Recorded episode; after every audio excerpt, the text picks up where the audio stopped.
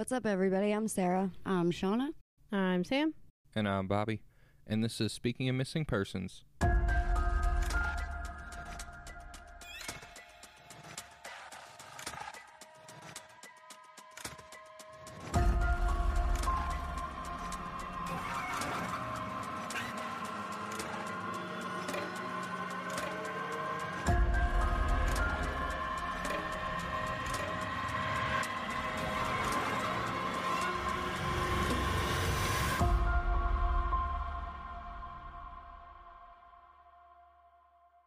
Welcome back, everybody, to another episode of Speaking of Missing Persons, and welcome to the new listeners. Before we get started on today's episode, a little bit of business. We have another show, Speaking of Murders.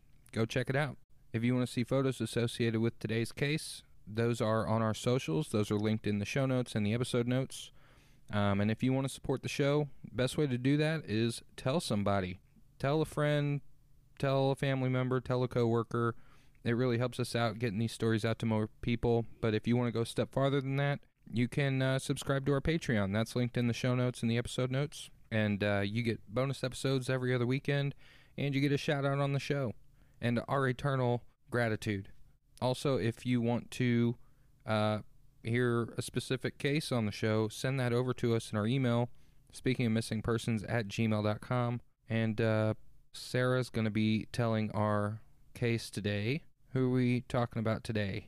So, we're going to talk about a girl who went missing in 2007. Okay, not that long ago. No, her name is Danika Childs. Okay. So, this story isn't very long, but I mean, she was 17 at the time she went missing. So, how old would that make her now?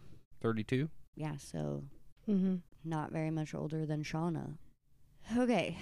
In late December of 2007, in Federal Way, Washington, so we're going back to good old state of Washington. You know, we love it. Mr. Ted and Gary. A 17 year old girl named Danika Childs vanished. She was planning to go with her family Christmas shopping on the afternoon of the 21st of December. Her, last minute Christmas shopping. she was supposed to go with her sisters and a couple of friends. Her mother, Diane, was talking to Danika on the phone that day about the shopping trip. Danika told her mom her phone was dying, so they hung up the phone. It was at this point that Diane realized there was something she forgot to tell her daughter. So she tried to call her right back, but Danika's phone went straight to voicemail. This was the last time Diane talked to her daughter. Like that phone call was the last time she ever spoke to her. She continued to call her for hours, and every time the phone went straight to voicemail. So, like it actually was dead. Right. And when Danika did not show up to meet her sisters later that day for the shopping trip, Diane called police and reported her daughter missing. Okay, didn't waste any time. It makes sense too. Right. But just like we know, police were like, mm, she's a runaway. Why? Why? That just. In this case, I, ki- I kind of understand it a little bit. It's just frustrating. It's really frustrating, but it I makes could. more sense for them to say it because she's 17 than it is for them to say it for 9 and 12 year olds. Right. But still. In this case, I kind of get it a little bit why they would feel that way, just because, well, you'll hear the story. Like, And unless she has a history, a proven history of running away, it makes no fucking sense to me. Irrelevant of their uh, of her age. Right. For them to use that as the immediate, Yeah. like, oh, well, she ran away. We'll see she- if she comes back. Yeah, if she had run away like four or five times throughout the earlier part of her teen years, and she always turned up the next day or two days later or something like that, then okay, I get it. I will tell you that some news outlets did claim that she had a history of running away. but not all of them. And it was never said by her mom or her or the police that I could find. But news outlets did say she had a history of running away. Hmm. Okay. At the time at this point though, Diane did not believe that her daughter had ran away because she had just talked to her on the phone and she had plans to meet her sisters that afternoon. Like it would be weird to go through all Right. the trouble to make plans to go Christmas shopping and talk to your mom about it and all these things and then just Not run show up. To be fair, if I if I were going to run away, I wouldn't be making plans to make it that obvious that I went missing in the first right. place. You it would be more of a on a day when nobody was really expecting you anywhere. Right. Yeah, Yeah, so it'd take them longer to notice. Right. Growing up, Danika was one of four sisters, so she had three sisters. She was smart, outgoing, loved to write poetry and dance. She was always getting her friends to like join talent shows at school and she would even like choreograph the whole routine. Sounds like the life of the party type. Yeah. And she was so good at the choreography that other kids would like have her do their routines also. By high school, Danika was excelling in school. So much so that she was asked to join this program that would allow her to get her high school diploma and also work towards an associate's degree at the community college like at the same time. Okay. It was during her bus rides to the college that she started talking to a guy that went to the community college as well. Now, I could not find his name in anything. And according to Diane, this boy was a pimp. Like in the literal sense? Yes. Or, okay. I was going to say, like, the dude's just like No, a like he baller. like- literally was a pimp. That's what her mom claimed. All right. Danika started to struggle with school after she started this new program. Like it was too much for her. Mm-hmm.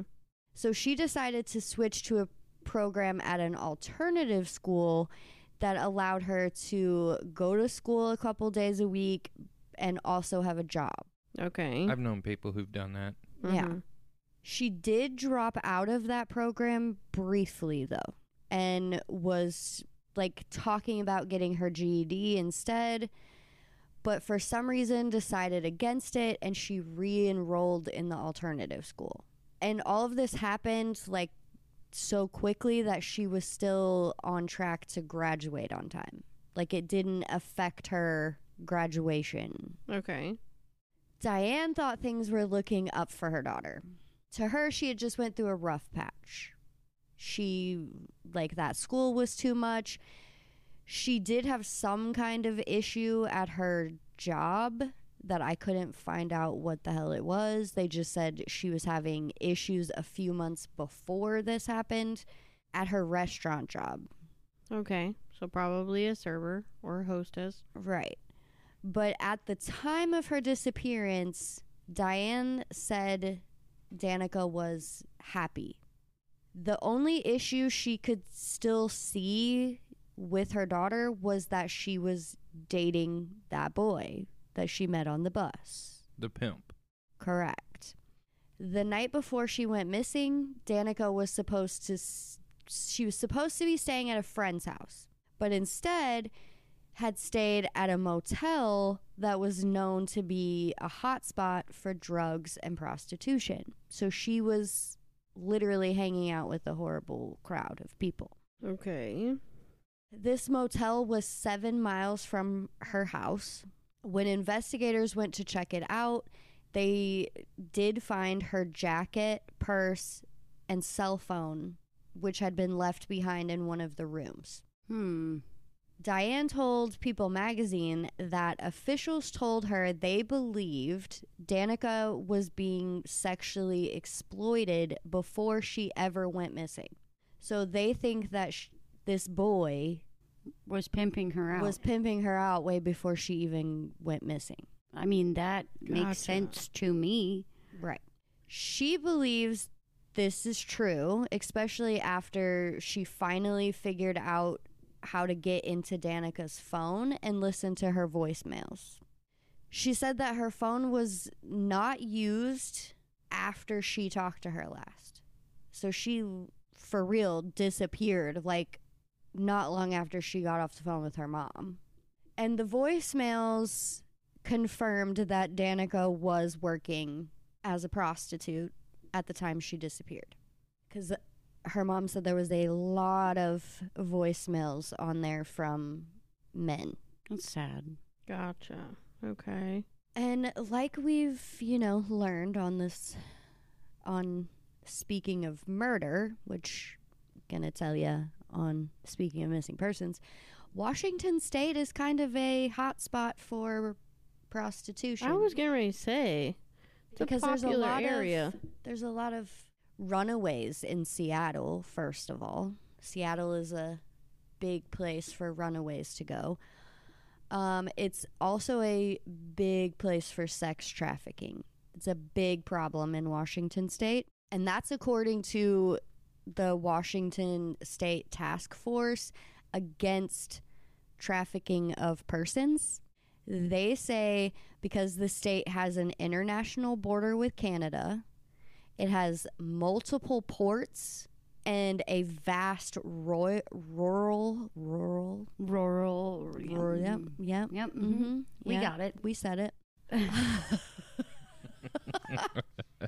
since it it's a prime location for It's it's a get in, get out type of deal. Yes. It's easy to get in and out. There's a lot of runaways there, Right. especially teenagers. The way that you're describing it, you could literally pull up a ship, get off, snatch a couple girls, get back on ship, and leave. Yeah, pretty much. And that's Bobby's like dream place to live. So I just like the rain, okay? Diane knew that things were like that Federal Way, Washington was kind of a hot spot for these kinds of things, but she had no idea that it was as bad as it was and that her daughter had possibly become a victim of sex trafficking. I mean, this is 2007. Sex trafficking really didn't hit like big news media until almost 10 years later. It wasn't like super talked Yeah, about like it- it is it wasn't, like- today. it wasn't as much of a headline as it is now. Right. Yeah. I can believe that. It I mean, this is probably where it kind of started to pick up in talking about it, but the, still not as frequently. the late 2000s. Well, I mean, because if you think about it, in the 70s and 80s, a lot of these women were getting murdered, yeah, by- not trafficked. not trafficked. And I think when forensics kind of advanced and it was easier to get caught doing th- that, it turned into, well, we'll just snatch them And and, move them, them. move them and sell them and which is sad to say, but I f- that's my own personal opinion. I don't have proof that that's. I I was trying to think, but, like, in 2017, I was 18. So, okay. in 2017. 2007, sorry, when she was 17. That's the year I graduated, so I was 18. yeah, I was not thinking about sex, like being sex trafficked or worried no. about that, like at all. no, not at all. Okay. Because this happened, possibly happened to her daughter, this is what they believe happened to her daughter is that she was sex trafficked because she fell in with the wrong person. Diane now educates other families on the dangers of sex trafficking in Washington. So she does a lot of public speaking about sex trafficking. That's really good. In 2015, a friend of Danika's saw an Instagram post of a girl in Las Vegas that looked a lot like Danika, but they said that and then nothing ever came of it. I don't know if it was like ever investigated to see if that was her or not her, or I have no idea. Not long after that, happened, Danika's sister received a Facebook message from someone claiming to be Danika. In the message, they used nicknames that only the sisters used for each other and said they were in hiding. Now, her sister, like, responded to this message, but the account had already been deleted. Hmm. And nothing ever came of that either. There was, I guess, no way to track it down. Right. In 2007. No, 2015. Oh. Hmm. Okay. Yeah, that's that's strange though because like IP IP addresses are like huge. Okay. Police have followed any lead that has come in, according to them. Again, don't know if that's true or not true. But like most cases of missing people in America, their belief that she was a runaway cost them valuable time. Mm-hmm. And Diane believes they dropped the ball on her daughter's case, like they do in a lot of missing persons cases of it seems to be like the age of 9 to 18 they're like mm, they ran away. I don't believe I would have even like considered running away at the age of 9 No, just gonna say shauna did try to run away at the age of two but to my uncles, not like just away. Diane believes her daughter was sex trafficked and that she is still alive out there somewhere. I kind of tend to believe this too. Yeah, I Yeah, think she's yeah. right. And I mean, it's not too late to try to help her find her daughter. Right. So I'm going to tell you a little bit about Danika, what she looks like here. She um, is biracial, so white and black. Her mom is white, her dad was black. She's between five foot two to five foot three inches tall, with brown hair and brown eyes. And when she was living at home, she would dye her hair a darker shade of brown than her natural hair color. At the time she disappeared, she had her nose, ears, and belly button pierced. Very popular in 2007. Exactly. Mhm.